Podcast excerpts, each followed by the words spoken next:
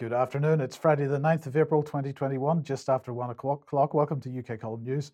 I'm your host, Mike Robinson. Joining me in the studio today, Patrick Henningsen from 21st Century Wire. Welcome to the program, Patrick. Great to be with you, Mike. Um, well, we'll get on with the big news of the day, Patrick, which of course is uh, the judgment in the European Court of Human Rights uh, with respect to mandatory vaccines. And uh, so, just what's behind this? Well, first of all, uh, it involves uh, a Czech family, a family from Czechoslovakia, uh, well, Czech Republic, sorry, uh, and others versus the Czech Republic.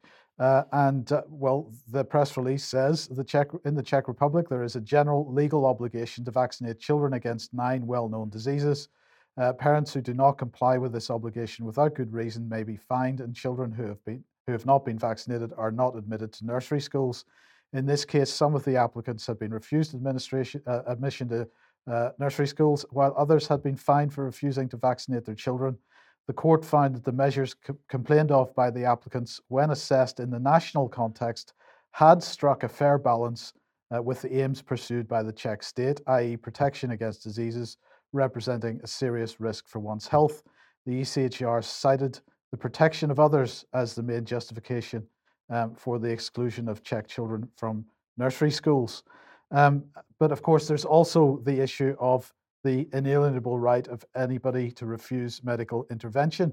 And what's ironic is, although this is the European Court of uh, Human Rights, this is uh, part of the uh, Council of Europe, and uh, this, if you remember, just a few months ago was what the uh, resolution that they had made with respect to COVID 19 vaccines. Now, I appreciate that the ECHR case isn't with respect to COVID 19 vaccines, but nonetheless, the principle seems to have been laid down. Uh, and this resolution was about the ethical, legal, and practical considerations. And they said that with respect to ensuring high vaccine uptake, that they ensure that citizens are informed uh, that the vaccination is not mandatory and that no one is politically, socially, or otherwise pressured to get themselves vaccinated if they do not wish to do so themselves. Uh, that uh, states ensure that no one is discriminated against for uh, ha- not having been vaccinated uh, due to possible health risks or not wanting to be vaccinated. And finally, that states signed up to the uh, European Convention on Human Rights distribute transparent information on the safety and possible side effects of the vaccines uh, working with and regulating social media platforms to prevent the spread of misinformation. But nonetheless, the key point here transparent information on the safety and possible side effects of vaccines. And of course, uh, what we're not seeing from the UK government or the British media is that final one. But it seems like there is a definite disparity between the decision of the court here and the, uh, the, the, the resolution of the Council of Europe the key concept there is informed consent, Mike. That that's what it really comes down to. What are, what are things interesting about the European uh, Court of Human Rights? Uh, a judgment on this. They said that there's precedent should be given uh, in favor of the solid solidarity with the community. It's talking about uh, the need to vaccine. This is solidarity with the community. This is very much communitarian language. So this is a big departure from you know, the normal uh, post Enlightenment uh, Western civilization, uh, sovereignty, and so forth, mm-hmm. common law in this country.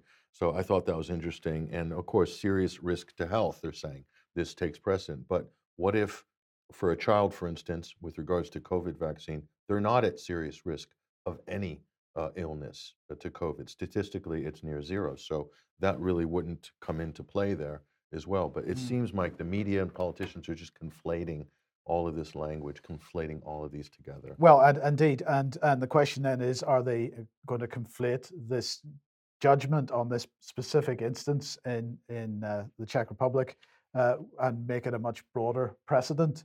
Uh, well, we may be asking why the difference in position between the court and the Council of Europe. Well, the Parliamentary Assembly, of course, is inhabited by parliamentarians, uh, and the court is inhabited by judges. Um, well, I just want to highlight uh, this report here from the European Centre uh, for Law and Justice. Now, this is an NGO, it has uh, UN uh, consultative status. Um, it is considered a conservative NGO, Patrick, and it's also considered a Christian NGO, but nonetheless. Full disclosure. Full disclosure, yes, but nonetheless, uh, what are they saying? Uh, uh, it's obviously in French, their, their report here, which was published uh, just over a year ago, uh, and it's entitled NGOs and the Judges of the ECHR. Um, and uh, well, this is their conclusions uh, from the report. uh, at least 22 of the 100 permanent judges at the ECHR between 2009 and 2019 were representatives or members of seven NGOs which are active at the court. Uh, they're lobbying the court, uh, but it goes beyond lobbying the court uh, or taking court cases. The Open Society Foundation NGO stands out for the number of judges linked with it. So 12 of the ECHR judges linked with the Open Society Foundation, and for the fact that it funds the other six organizations identified in the report. So uh, the Open Society Foundation seems to have an inordinate interest in the court. It's bringing a lot of the course, uh, cases to the court. Uh, but here's the thing uh, these NGOs have been involved in 185 cases since 2009. 19 judges had a conflict of interest in 88 of the judgments concerned. Uh, but there is no procedure to abstain from sitting in the court, and judges are not compelled to inform the president if their objective impartiality may be in question. Um, so that's uh, that's a, a, pretty significant position, is it not? Um, and well, who might be funding uh, the uh, Council of Europe? Let me think. Let me guess. Who tends to fund these sort of uh, organizations and institutions, Mike? Uh, one of the richest billionaires in the world, perhaps? Uh, well, two of the richest billionaires in, in the world, because uh, the, here is a question from, I believe it is, uh, uh, and certainly an Eastern European politician. I can't remember which country this guy's from, but he wrote a, a question to the Parliamentary Assembly on the contribution of Open Society Foundation and Microsoft funding to the Council of Europe, because the Council of Europe, although it is sort of a a, a pseudo uh, governmental style institution um, is largely privately funded. Um, and so uh, there is no question that there seems to be a massive conflict of interest. So there's no checks and balances in this at all. Like there's no, you said it doesn't uh, cater to the option of abstaining. Uh, from from a trial or a that's right. You can't recuse yourself if you if you have a conflict of interest, and it doesn't look like uh, people necessarily want to recuse themselves. Now, we've got to put this in a little bit of context because, of course, it could be argued that judges don't know which cases they're going to hear and they don't necessarily know uh, whether they're going to have uh, one of the NGOs that they're involved with uh, putting forward a case in front of them. But nonetheless, um, in the event, as, as the report showed, that has happened in the past in many cases. And those judges did not recuse themselves in those cases, nor did they declare the conflict of interest. Um, so how is it possible to get a, a, a, a balanced uh, judgment from this institution? I'm not saying that uh, there was a conflict of interest in this particular case because I don't know, but certainly the questions need to be asked once again. Well, back to the Czech Republic case with the European Court of Human Rights. So that's a perfect example, right? we talk, pardon me, we talk about how corporations capture the regulators, yes. government. But what about capturing the judiciary? At the European level, very powerful position. Mm. So you've got Bill Gates, you've got George Soros there. They've got a hand effectively, indirectly at least, or financially within the judiciary circle there. Mm. And then they're making a ruling saying that uh, no, uh, you can't abstain from vaccines uh, in the Czech Republic. You must, uh, the, the state can compel you to take a medical procedure. And so that's where that conflict of interest gets very dangerous, yes, doesn't it? Yes. Yes. Well, so let's move on then to the uh, continuing saga of AstraZeneca and uh, 21st Century Wire here, your publication, Patrick, saying AstraZeneca halts COVID vaccine child testing while blood clot probe is conducted. Of course. Well, this was uh, this was reported by the BBC and, and many others here, uh, and we thought this was uh, incredibly interesting, Mike. Uh, well, what they've done is basically halted testing here on this particular group uh, until they work out what's going on with the, the, issue of blood clots altogether. But this is what Andrew Pollard from Oxford University, is what he said to the BBC was, there are no safety concerns in the pediatric clinical trial. We await additional information from the MHRA on its review of rare cases of thrombosis uh, and other conditions here reported on adults, Mike, uh, with regards to, uh, you know, delaying any further vaccine trials. Um, that's a very interesting statement that he's made there. Uh, so if we can just focus on that, uh, we will be mentioning this in, in a minute or so, but uh, there are no safety concerns in the pediatric clinical trial. Well, let's just see what the MHRA and the JCVI have to say on that in a minute. Right, right. So further from this, uh, you know, so this was a big story. Obviously, everything with AstraZeneca Mm. has been dominating the headlines. But how does the Times spin it? The Times newspaper, Murdoch's Times, which a lot of people regard quite widely, in fact, uh, as the in-house newsletter of the deep state, uh, behind a paywall. Let's look at what they're saying there at the Times. You got to love this headline, Mike. Warning about coronavirus vaccine and clots is a sign that our system is working. Yeah. So, a really great positive spin on that. Let's take a look at what they're saying here. The efficacy of a vaccine program is not just a percentage figure. Mike, no, no, no. It is not just about antibodies and T cells. They hardly ever talk about those, don't they? It is also about something far more elusive and far more fragile faith. Faith. So, this is We like, must have faith. this is like a religious rhetoric here. This is the way the media is covering this now. It's becoming like a religion. The vaccine is like the uh, the communion, as it were, Mike. So we're going to give this a big Rosetta here. This is our new award. You'll see more of these in the future for propaganda, and you can see there's a lovely fetching picture of uh, Mr. Joseph Goebbels there in the middle of the rosette. Yeah, we're going to give that a big Rosetta, but it doesn't stop there, does it? After clinical trials had finished, we were never going to find a higher number of serious side effects. This is the author, Tom Whipple, saying this. Yeah. By definition, anything that did appear once max vaccination started had to be rare enough that it had not been spotted in trials of tens of thousands of people. That's an incredible bit of gymnastics. Uh, well, it is on many levels, but have the trials finished? Well, this this is the point. This is the point. When notice the past tense here. Let's look at that. After the clinical trials had finished, Uh-huh. past tense. Yes. But have they finished? no, uh, No. no. When do they finish? 2023. It depends on which vaccine it is 2023, 2024, 2025, sometime around that sort of time, yes. They won't state the obvious, which is that the, the clinical trials are being done on the public, okay? And then finally, the fact that regulators are doing their job, I love that, uh, that, that they are testing, they're, sorry, teasing out and analyzing these extremely rare signals in the data, uh, these injuries. It, there are nothing more than extremely rare signals now. Uh, they should boost our faith, again, there's that word faith, in the system. This is a sign that things are working. This is great news, according to the Times, isn't it? What an amazing piece of spin there. Uh, and one of the uh, key points here, Patrick, isn't it, is of course all the focus is on blood clots. Now, if you look at the uh, yellow card data from the MHRA, which if you can find it, it's not exactly transparent or easy to find, Mhm. or it is transparent because it's very difficult to find. But anyway, nonetheless, uh, it is there if you if you search hard enough for it. Of course, blood clots are on the list, but there are many, many other conditions on the list, including heart attacks, strokes, uh, a whole range of different uh, uh, side effects and adverse reactions.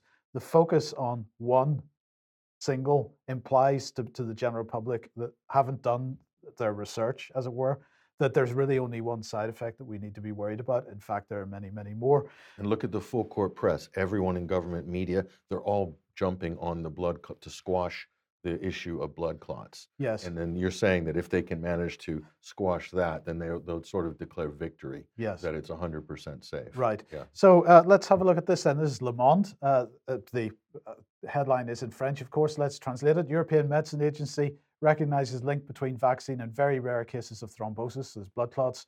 Uh, this is obviously to do with AstraZeneca. And they quote uh, Emer Cooke, who is uh, from the European Medicines Agency, saying it's plausible that the appearance of these clots after va- vaccination with AstraZeneca is linked to the immune system response to the vaccine. Okay, so that's what the European Medicines Agency is saying. Now, of course, the MHRA uh, had this to say. Uh, we've received a very small number of reports. Uh, this first quote is from a couple of weeks ago uh, of an extremely rare form of blood clot in the cerebral veins. But uh, today's response from the MHRA is this. Uh, the MHRA has concluded that the evidence of a link with COVID 19 vaccine AstraZeneca is stronger, but more work is still needed. So they're not prepared to go the whole hog and say there is a definitive uh, cause here, but they're saying that the evidence is certainly stronger. Uh, but here's what they say the MHRA is not recommending age restrictions in COVID 19 vaccine, AstraZeneca vaccine use. Okay, so the MHRA is not recommending age restrictions, but the JCVI is the JCVI has advised it is preferable for adults aged under 30 with no underlying conditions to be offered an alternative to the AstraZeneca vaccine where available. So the Joint Committee on Vaccine and Immunization uh, wants age restrictions. The MHRA is saying, no, we don't need age restrictions. But look at the age restrictions the JCVI is proposing uh, for adults aged under 30. Now, they're not talking about children, but in fact, if you listen to the government rhetoric over the last uh, couple of days, uh, it's been about uh, risk versus reward. So uh, the government position is that if you're over a certain age, over 50, for example, you're uh, at much greater risk of death from COVID 19 than death from the vaccine, or you're at much greater risk from serious complications from COVID 19 as opposed to serious complications from the vaccine. But if you're under 50, or at least the JCVI saying under 30, they're saying that therefore uh, your risk of death or serious injury from COVID 19 is so low that compared to the risks involved with taking the vaccine, uh, that the risk reward uh, effort is uh, offer isn't there. So you've got to you've got to therefore it's better not to take the vaccine under that age. So first of all, they're acknowledging that COVID nineteen is not a major danger to anybody under thirty. Uh, it's not going to cause your death. It's not going to cause any significant side effects, and therefore, even though they claim that uh, the side effects are very few with respect to AstraZeneca, they are still more than than otherwise. So that's what the British are saying we want to stop people taking AstraZeneca for the younger age groups. What are the Europeans saying? Uh, well, here is Emmanuel Macron. Over 55, don't have your second dose of the vaccine.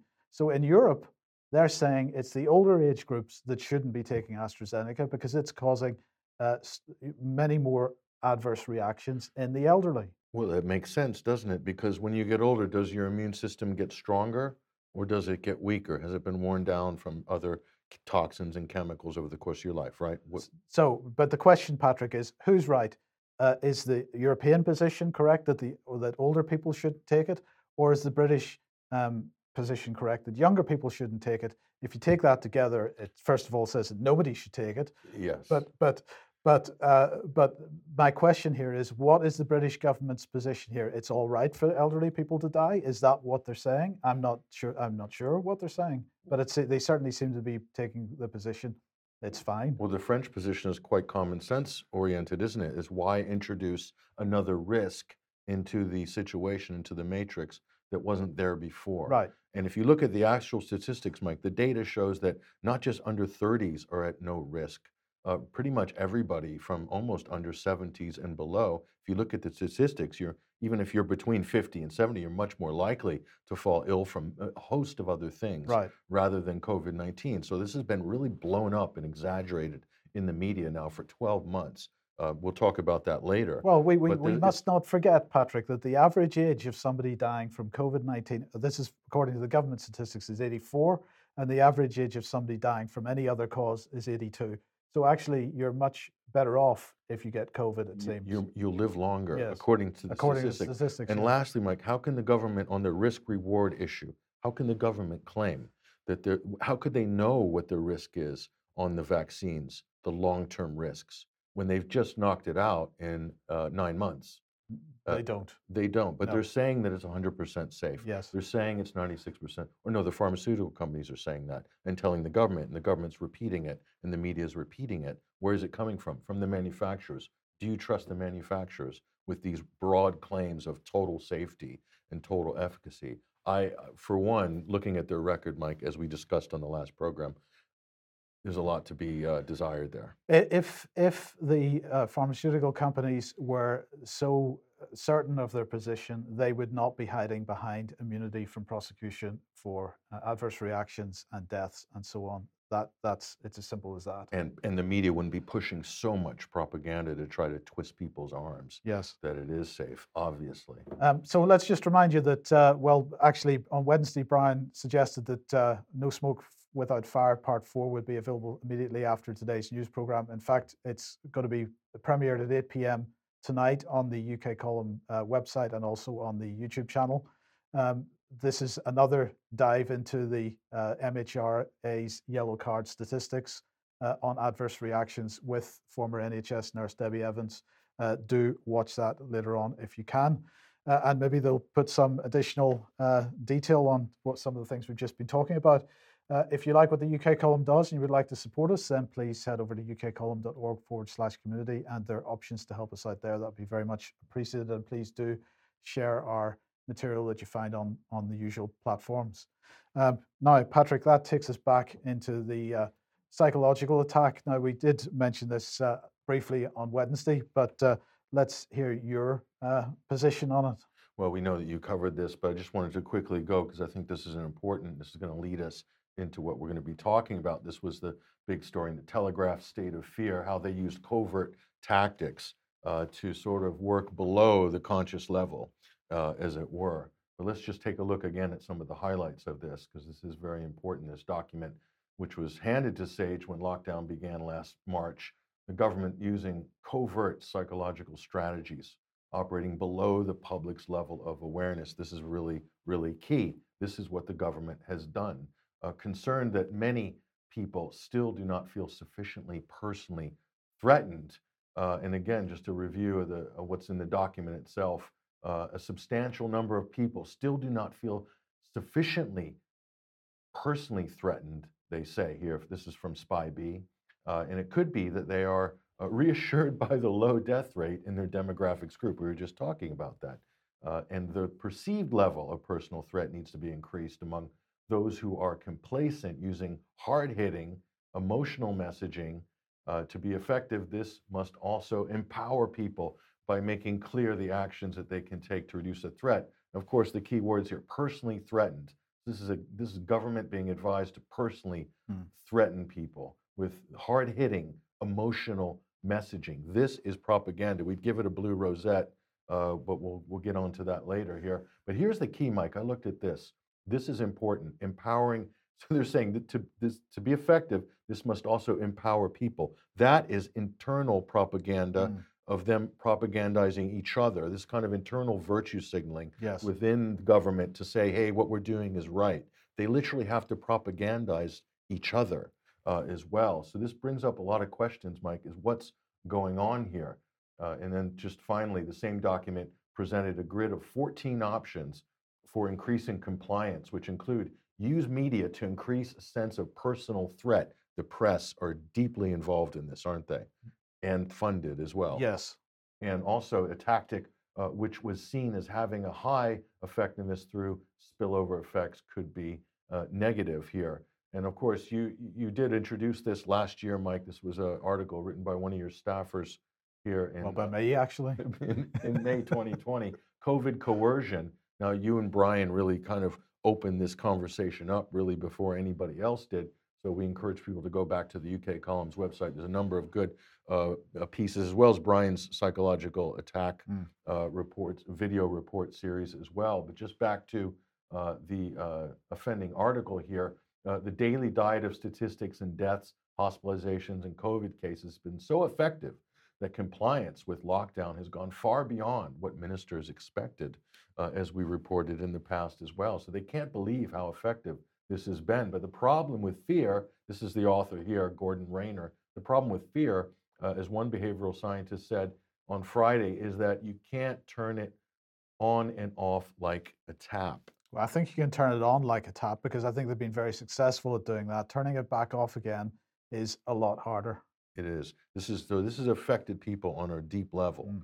uh, psychologically. This is, I think, damaged people for years to come. Mm-hmm. So, and again, there's there's no scientific studies based on whether lockdowns are effective, mm. social distancing are effective, and it's debatable what difference masks make either or have mm-hmm. made. We only have to look at the control group, which is Sweden right now, right? Who hasn't really done any of that, and they're perfectly uh, fine and have, have been normal from the beginning. So, but, but again, let's not talk about Sweden. No, the, the world is only your little sort of keyhole world that you're looking through here with yes. the help of the government uh, and the media here. And I want to point to this. This might be, Mike, in my opinion, one of the best articles written that I have read in the last 12 months. This is in the from the conservative woman here, and the, the headline is A Very Convenient Pandemic. This is by author Daniel Miller. I, I, could re- I could read the whole thing, Mike, on air, and I will do probably on Sunday because it's just an extraordinarily well written piece here. Let's just take out a couple of highlights. This is from Daniel Miller. So far, uh, the theater of the pandemic has been organized as a campaign of psychological manipulation with policies conceived to nudge compliance by alternately dangling rewards, which are usually snatched away and making threats. Yeah. Is that a fair description of what we've seen? Bygone, yes. Okay. And he goes on this campaign has also featured systematic censorship and intimidation directed against some of the most accomplished scientists in the world. That is absolutely true. And then finally, what is needed in the meantime is urgent to urgently unwind the cycle of compliance, beginning with the mask remo- the mass removal of masks uh, here, extending to the deconstruction of the narrative and culminating in the total disobedience against the tyranny now represented by this illegitimate and shameful government. Strong words by author Daniel Miller, Mike, but I mean, it, it really is reflecting a lot of the frustration that we're beginning to see now, not just in the usual anti quote anti lockdown uh, crowd, but also in the professional Yes. class as well. A lot of middle class people, uh, professionals, barristers, people working in industry, they're now seeing that they've really been taken for a ride Mm. uh, by the government and the media with pharmaceutical companies in the background. Yes. Um, now, uh, obviously, pubs to some degree will be allowed to open from Monday. Um, and, uh, well, in the media today, uh, right across the media, they were talking about the use of uh, QR codes and uh, track, test and trace and so on. So I just want to remind everybody what the latest guidance is, because actually the media was uh, suggesting that it's quite a bit stronger uh, than it is. They were suggesting that people will have to hand over their phones uh, to the person serving them in the pub uh, and have their phone inspected to make sure that you have registered properly. So let's just look at what the, the guidance actually says.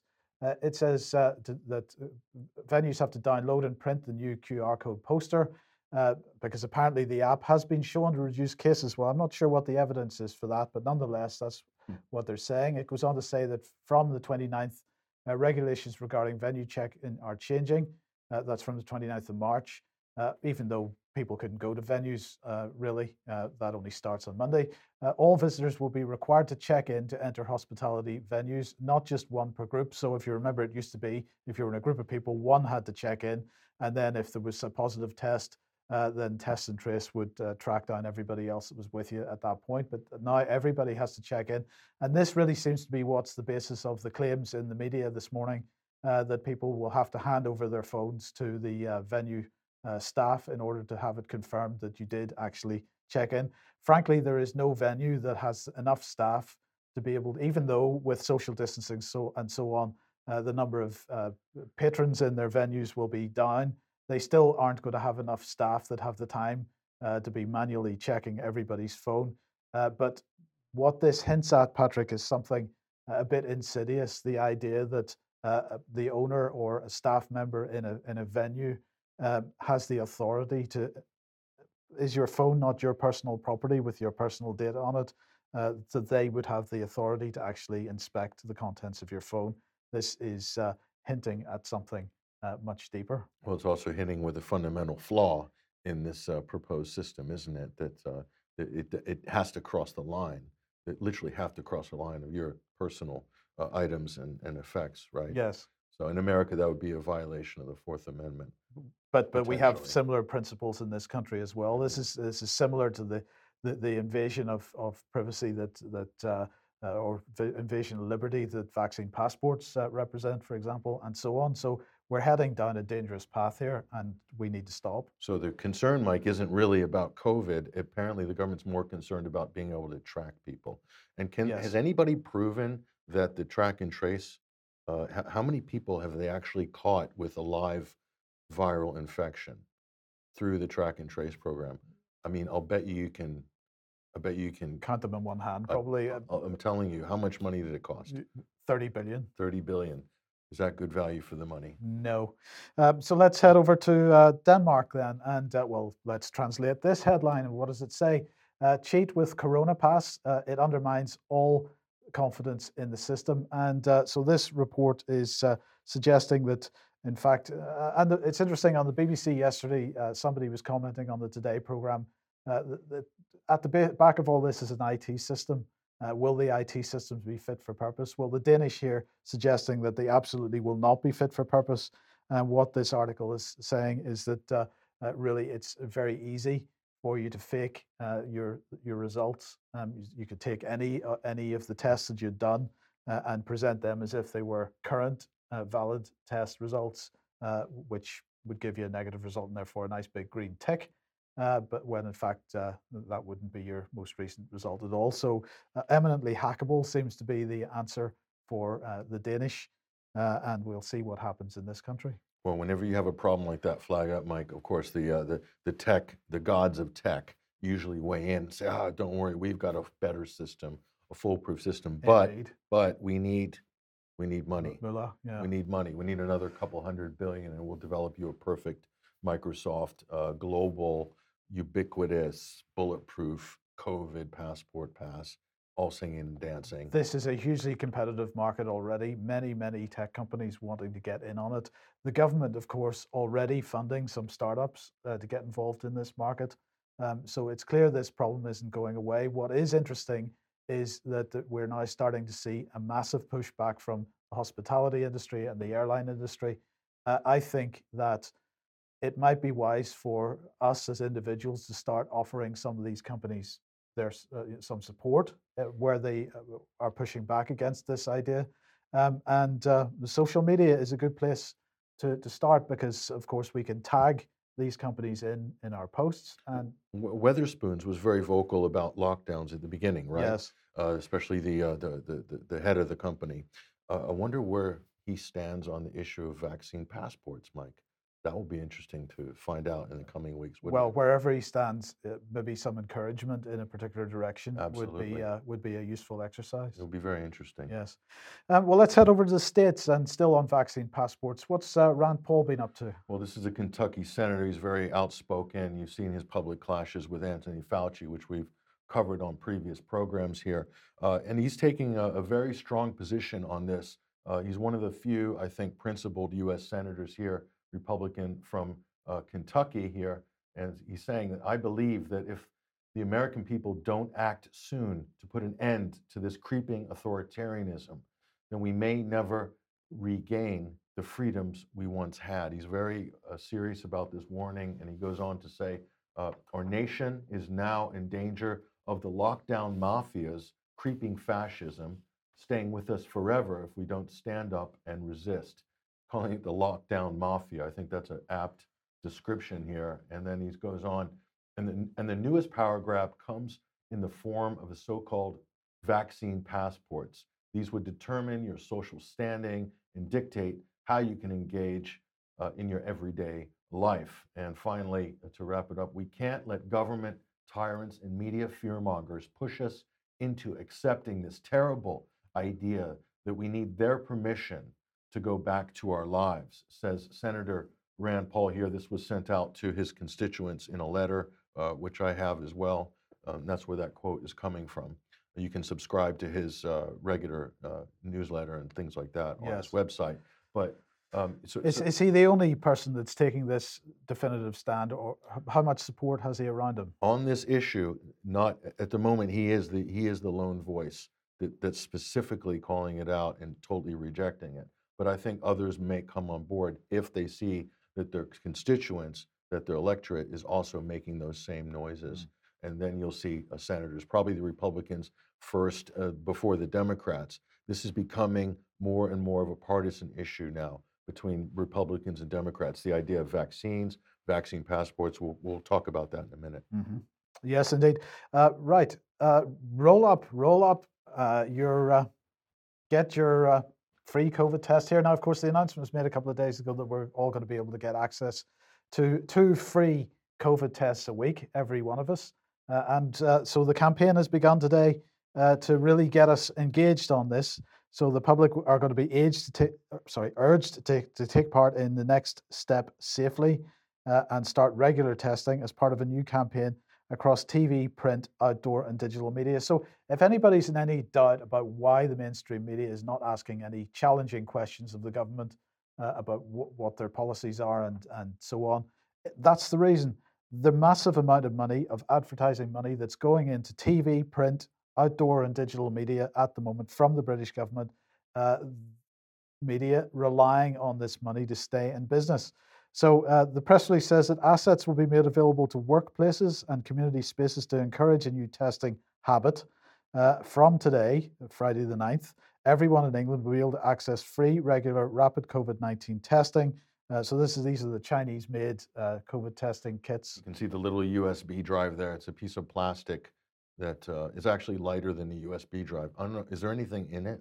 Uh, well, the, there's a little uh, bit of filter paper, and you drop the uh, the results into the the dot at the bottom, and it filters up through the filter paper. And it's a bit like a pregnancy test. So if the uh, if as as it filters up the, the, the filter paper, there's a line that changes color, and depending on the color of the line, depends on the test result. So there's a computer in there, Mike, that's really sophisticated, Yeah.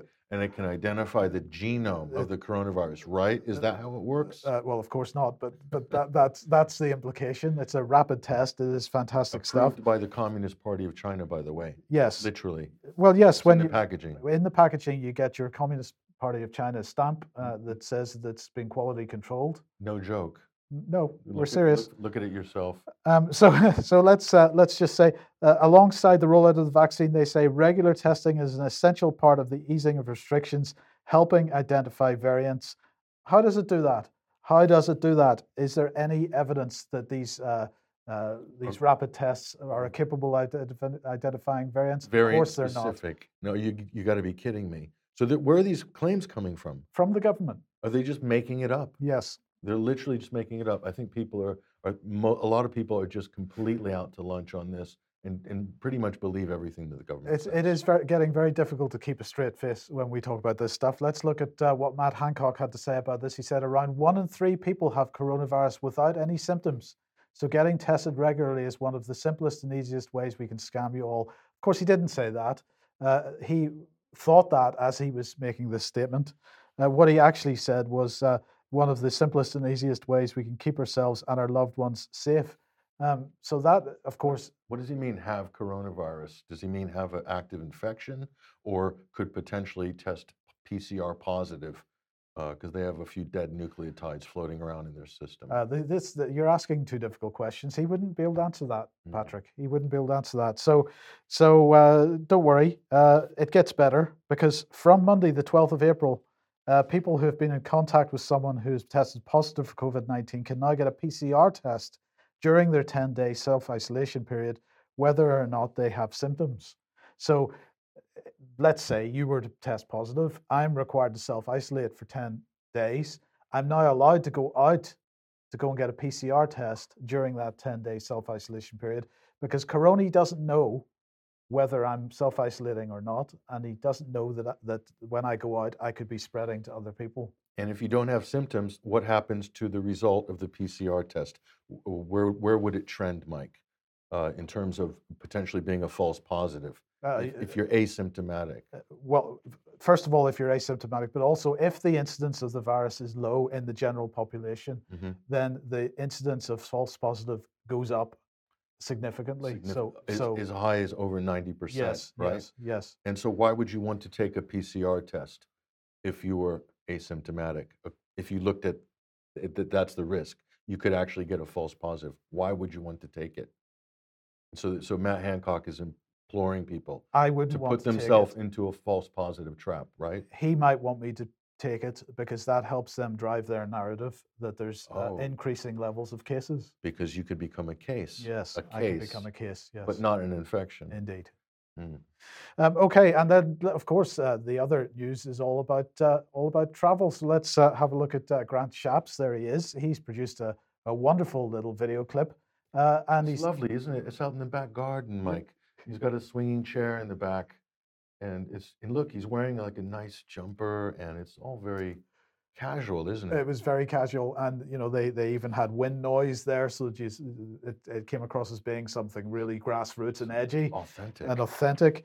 Uh, but of course, what's he announcing? He's announcing a framework to chart the safe return of international travel. Um, and so they're creating a new traffic light system. Now, we've only seen about four other traffic light systems uh, over the last 12 months.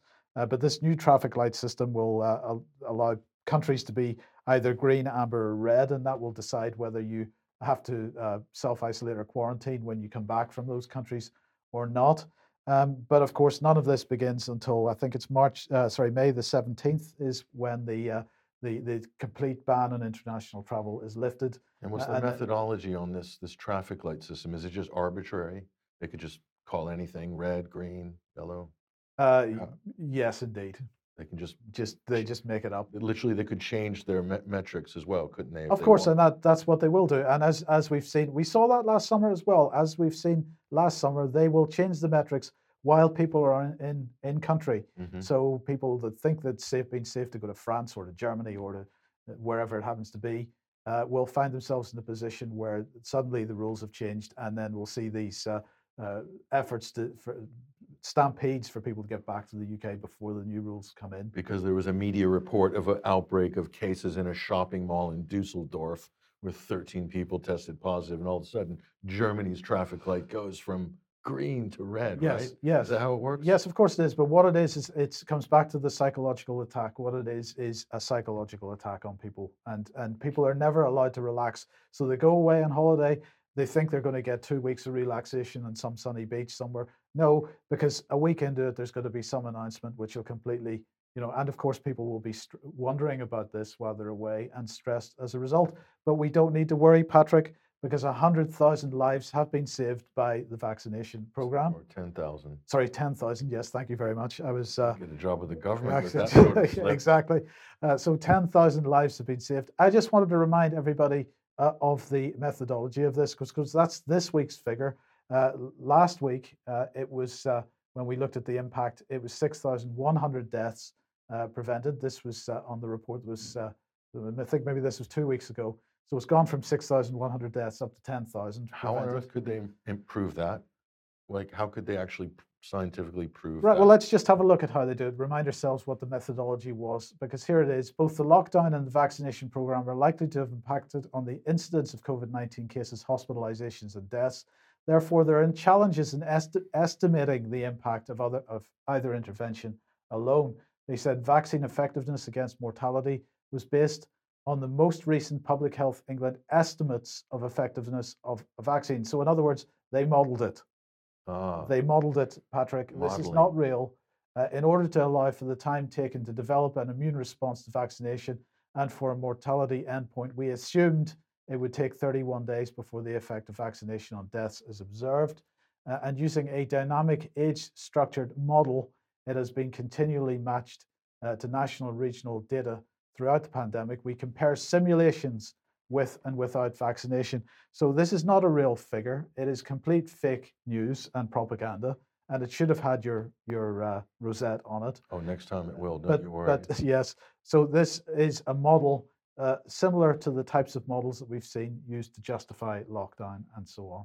Now, the, the Grant Shapps video, which you showed, Mike, very happy clappy, right? So clearly the government has basically brought on a new media company, probably a new contractor, to produce real happy clappy videos. The latest one Boris Johnson put out had this kind of, you know, preschool music going on in the background and trying to make Boris seem like he's a kind of authentic, kind of laid back sort of, you know, uh, benevolent dictator or whatever.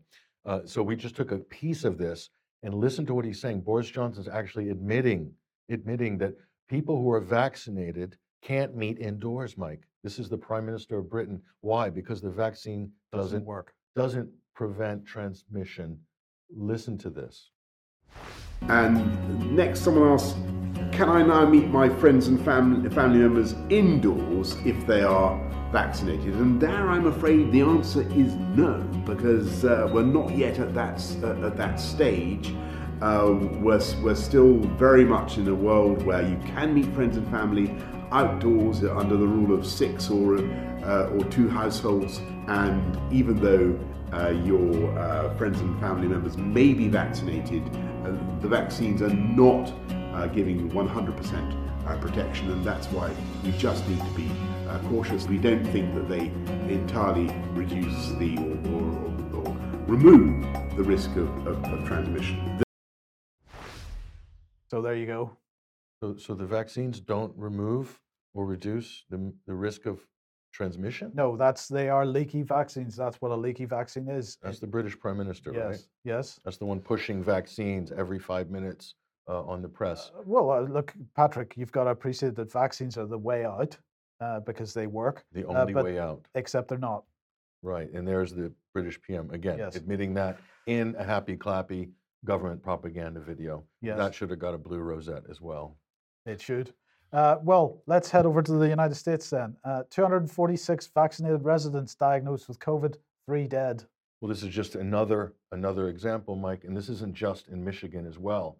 But uh, so so the point here is that these are people who are basically have tested positive for the virus more than a couple weeks after getting their second dose Yeah. of of the vaccine. So again, this also kind of destroys the assumption or destroys the talking point that, and it, it actually agrees with what Boris said. So we've got a huge problem here. We're told that the vaccines are miracle vaccines and that they're the only solution to freedom, our path to freedom, etc. And then we're seeing all these stories come out. And uh, there's a number of deaths as well. And I know they're going to say, well, in comparison to the amount of people who've taken it, it's just a blip on the radar screen, Mm. a la blood clots and everything else. But how do they know exactly what the real numbers are? Are doctors really reporting people with comorbidities or people who maybe have triggered some sort of a health or autoimmune crisis because of a vaccine? We don't know because the VAERS system in the US, Mike, is as riddled with problems fundamentally That's the MHRA. as the yellow card system Yes. in the UK. So again, you won't know. But here's the main point: it is, and this is brought up in this report, was admitted. This was on NBC, I believe. And the, basically, the question is: Can employees uh, can they take legal action against their employers if they require them to be vaccinated to to be uh, to be working? Basically, some people are getting fired in America, uh, as they are in Israel, not being allowed to work because they're not vaccinated. Is that actually legal? And listen to this very closely. This is the right one. Uh, yeah, I think it's the emergency use authorization video. Okay. let's- During a news conference yesterday, President Biden acknowledged that Republican men appear sorry, sorry, we miscued that. That's that's uh, That's Fauci. We'll have to go back to him later. So I'm not sure if we actually right. Okay, no, I've, I've got this. Yes, here we go. Pfizer and Moderna built their COVID vaccines with a new kind of technology that's never before been licensed in the US. Also, because an EUA is not a license, there is a legal question as to whether you can mandate an emergency authorization. Well, they're not a fully licensed product. So the ability to to require your employees to be vaccinated will be highly controversial. In fact, I would argue that um, an employer cannot require you to be vaccinated um, with anything other than a fully licensed product. Mandatory vaccination protocols, therefore, may have to wait until the FDA completes the entire approval process for the COVID vaccine. Well, that's that's quite a statement at the end there, because and of course this is a, this is a debate that's been going on in this country as well. Can your employer mandate the the uh, the vaccine uh, uh, or fire you if you refuse to take it? Um, but none of the discussion I've seen in this country has been talking about the emergency uh, approval of the vaccines. That's quite an interesting position to take. the government's Achilles heel, Mike, on this is the emergency use authorization. They rammed it through without going through proper uh, testing and uh, research, observation protocols over years. Instead, they said there's a pandemic on, everyone needs to get it, quote, to save lives, and they've rammed it through. That's left the government and businesses totally exposed to lawsuits Mm. because it is an unlicensed product, is not a fully licensed Mm. vaccine. You're compelling people to put something in their body that's not even a fully licensed product. And so, and, and again, it's not going through the same paces that other products have gone through in the past Right. because there's a fear, an overriding fear of a quote pandemic. That's the Achilles heel of government and also of corporations who are going to be trying to coerce people Mm. uh, into a vaccine passport situation. So, looking at the here's the vaccine passport issue, Mike, is created something that's really looking more and more like the divided states of America here. And so, uh, we'll we'll look at a um, a, a report here uh, that I'm not sure if we'll have the right report um, or not. Yeah. Um, but uh, it's is it? Yes, uh, t- it's today. Yes, yeah, that's, that's the it. Today program. Yeah. So, so the reason we chose this because it's an absolute master class in propaganda. What's happening? The mainstream media have painted themselves into a corner over the last 12 months, and they don't know what to do. Now they're tripping all over themselves. Listen, watch, and listen closely.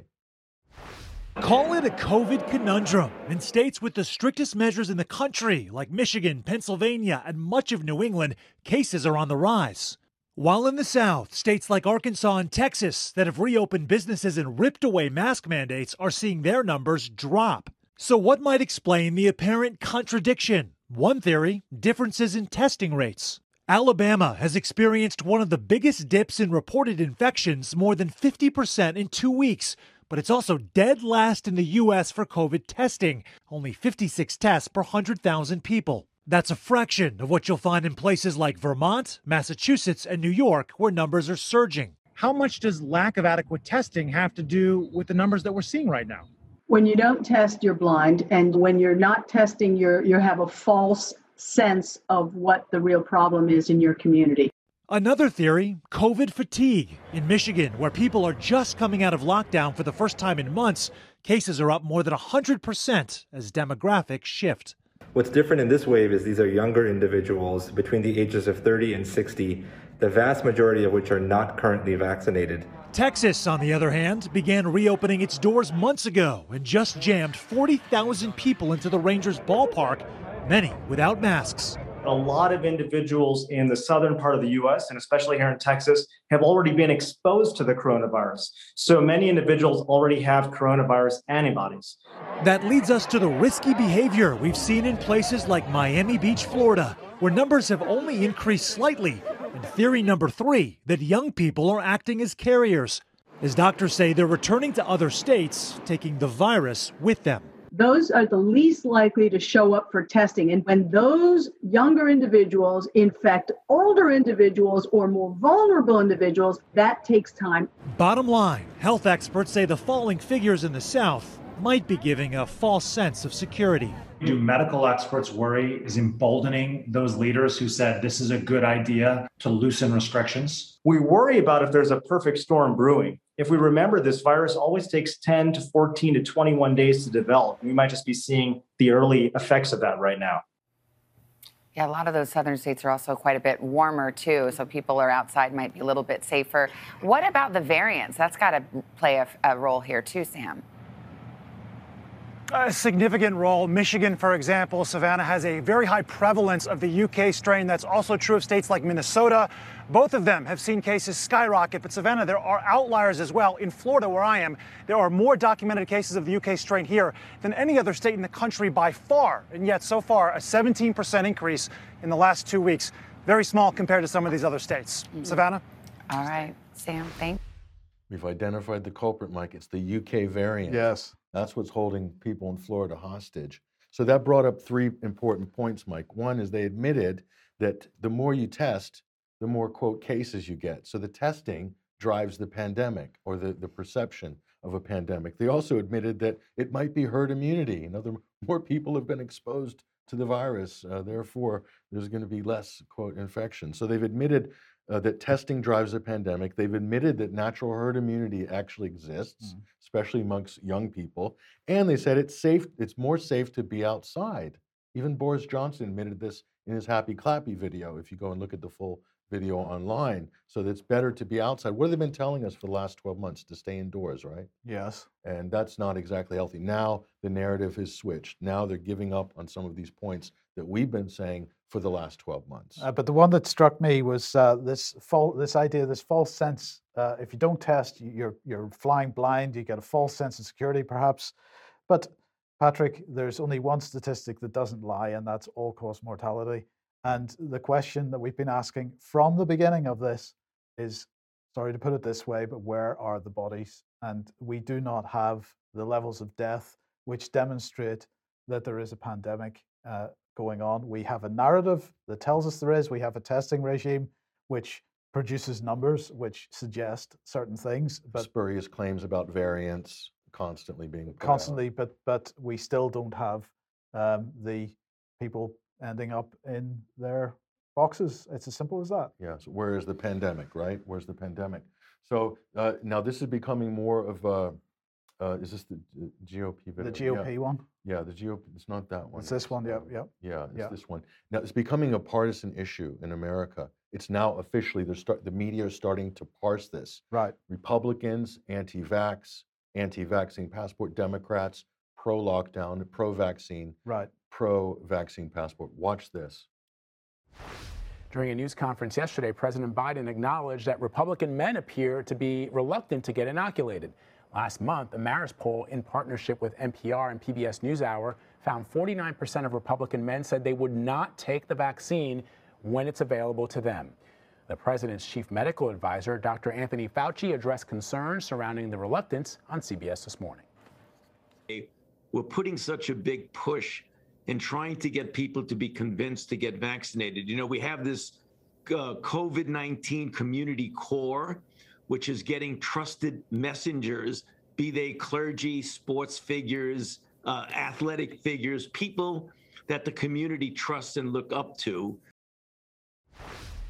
So you're getting the same treatment we're getting with all the celebrities coming out, really trying to push home this message: you must take the vaccine. And they're not coming out on their own volition; they're being organized by government. We'll show you what that program looks like in the U.S. in a minute. But just just a reminder, some of the Republican governors here, Florida's Governor Ron DeSantis, basically banning vaccine passports in the states, actually banning businesses from requiring people to to to show their vaccine status before they get in.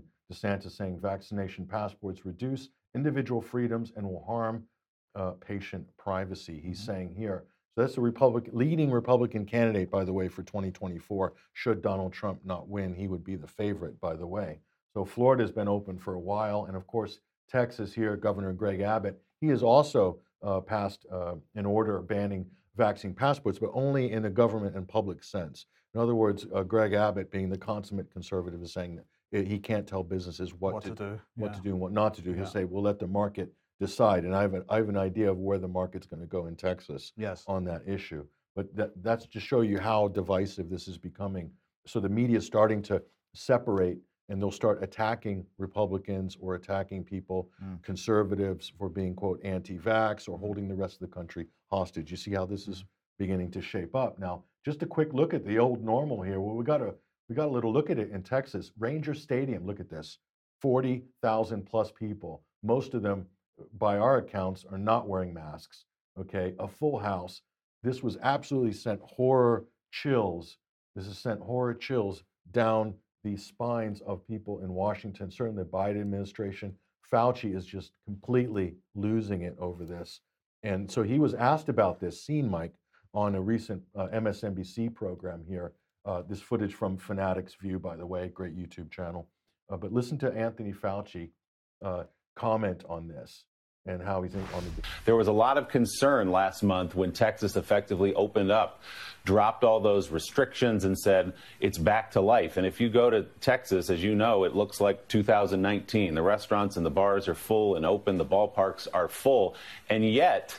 We've seen cases and hospitalizations since then continue to tick downward. So, what do you make of that as all of us look around and sort of try to consider how safe it is to get back to normal life? Yeah, you know, it's it can be confusing because you may see a lag and a delay because often you have to wait a few weeks before you see the effect of what you're doing right now you know, there, there are a lot of things that go into that. I mean, when you say that they've they've had a lot of uh, activity on the outside, like ball games.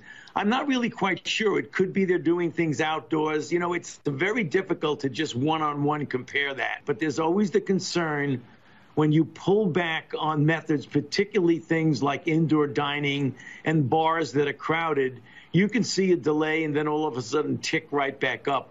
We've been fooled before by situations where people begin to open up, nothing happens, and then all of a sudden, several weeks later, things start exploding on you. So we got to be careful we don't prematurely judge that.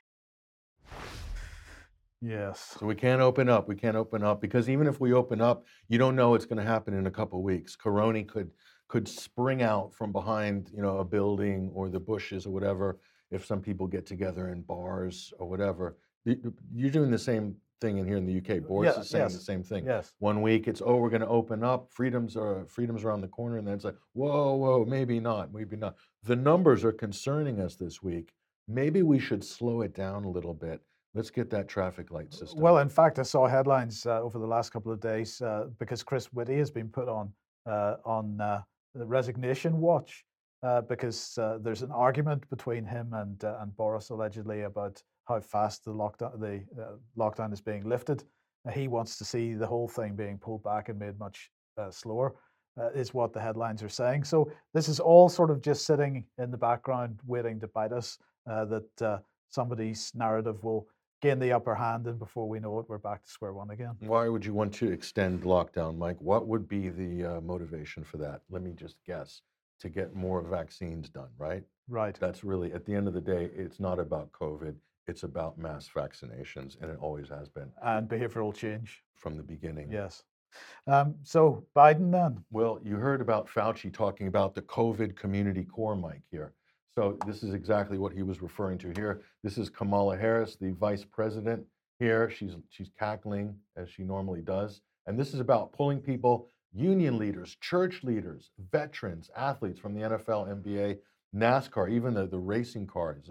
You know, it's a, it's a healthy redneck sport has been co-opted into the new normal. Can you believe it? It's a woke sport now, race car driving in America.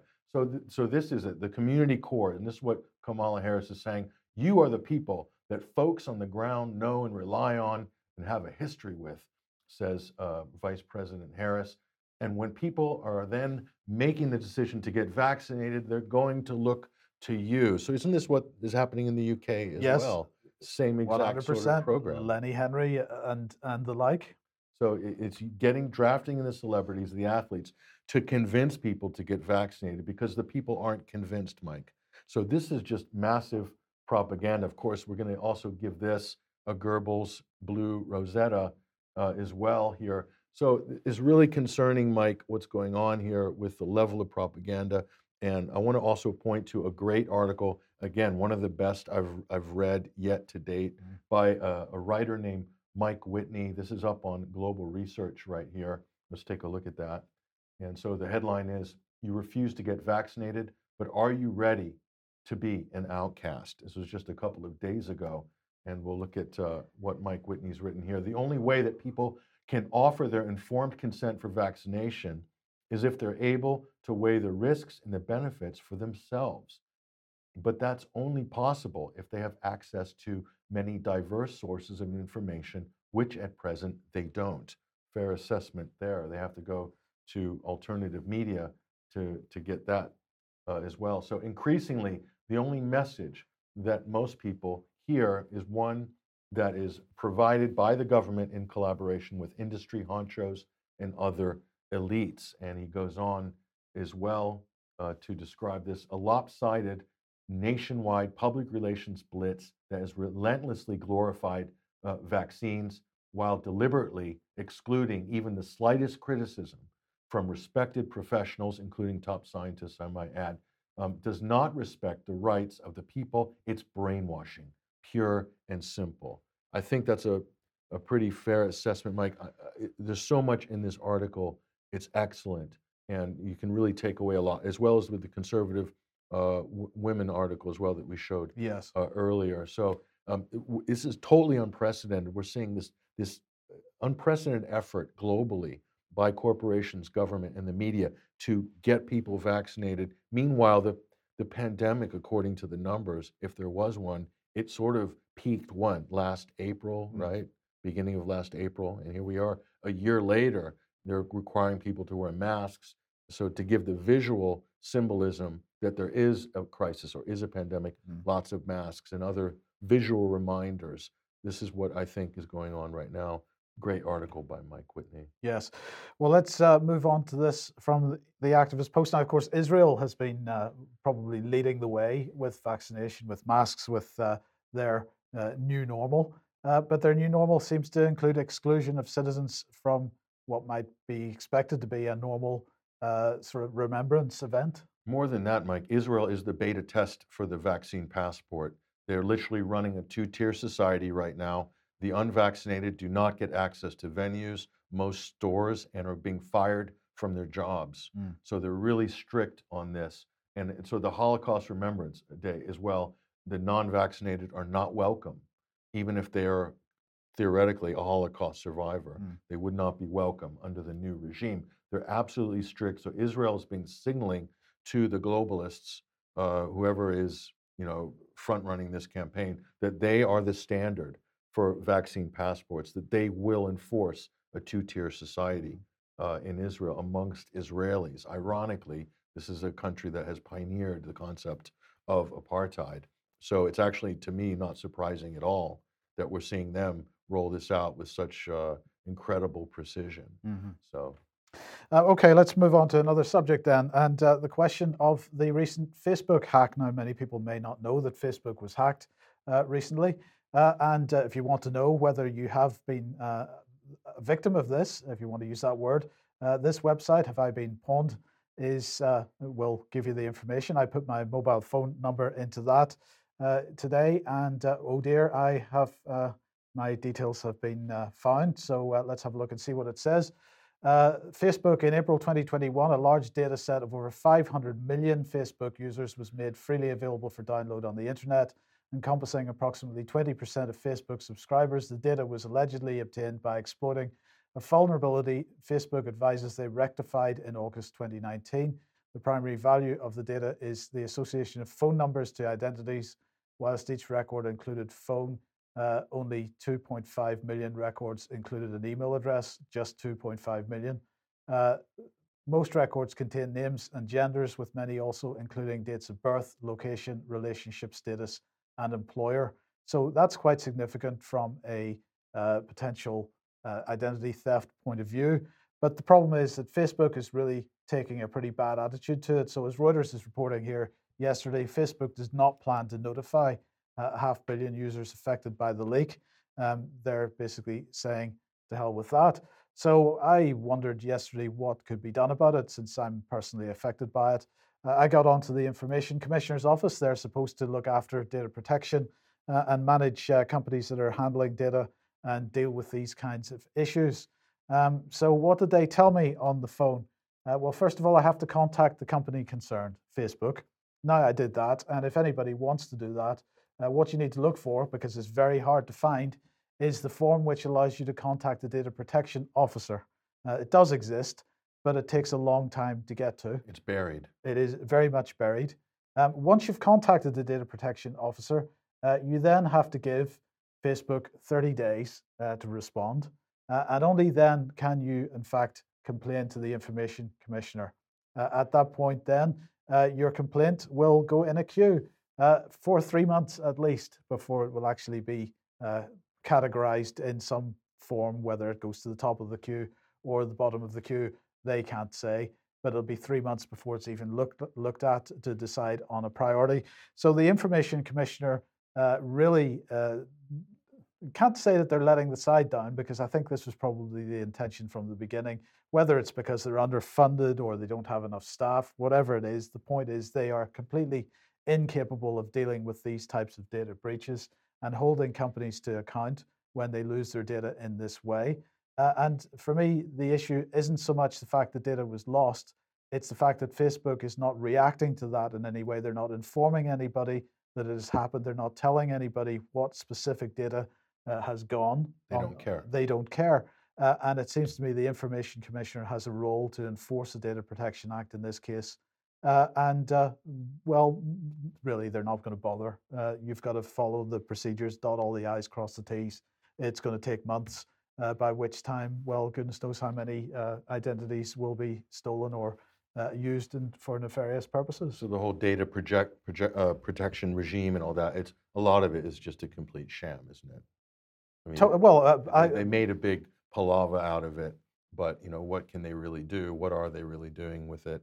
Facebook doesn't seem to care either. my view of the data protection uh, infrastructure in this country and in all countries is, is that the information commissioner maintains effectively a register of databases. Um, so at some point in the future, so the information commissioner knows who's holding records, what kind of records they're holding, uh, and at some point in the future, uh, when government wants to invade our privacy even further, um, they will know exactly where the data that they want access to is held. That's what my view of it is. It's not there to protect my personal information. The size of that hack, Mike, and, and the motivation behind it, last thing, Do you think that was a state actor, or was it a rogue hacker hacker in the basement in? Uh, I, I, I know what it was because I'm already receiving text messages. I'm receiving on a daily basis now text messages on my mobile phone, which I wasn't receiving before this hack, um, which is uh, telling me that it could be that uh, uh, a, a, parcel from Royal Mail wasn't delivered, and I've got to click this link in order to uh, re- or arrange redelivery, or it was that my password uh, has been lost with my online bank account. Click this link, and so on. So it's these types of emails. you've got to click on a link, and then of course they uh, verify certain bits of information which go together with the information they already have. So th- they're really uh, fishing for additional information that goes with the personal information that they already have. Huge operation. Yes, a huge operation. Yeah. Yes. So the issue of masks, uh, this is obviously a big problem everywhere you go. Masks on the ground, masks in the ocean, pollution everywhere people are just chucking them all over the place. I mean, you walk right out your door, most people, they'll see masks on the ground, right? In yes. parks, just totally disused and, and left wherever. You've got a solution? Well, the, I don't, but Klaus Schwab does. Oh, good. Take a look at the World uh, Economic Forum here. This is their new smart mask. Look at this, Mike. This is wonderful. This is from their Global Technology Governance Summit, summit here. And so this is uh, this has got multiple layers. That's a, a CO2 regulator that will tell you if you're getting uh, the right amount of oxygen, if there's too much CO2 buildup, and it's going to communicate with your smartphone.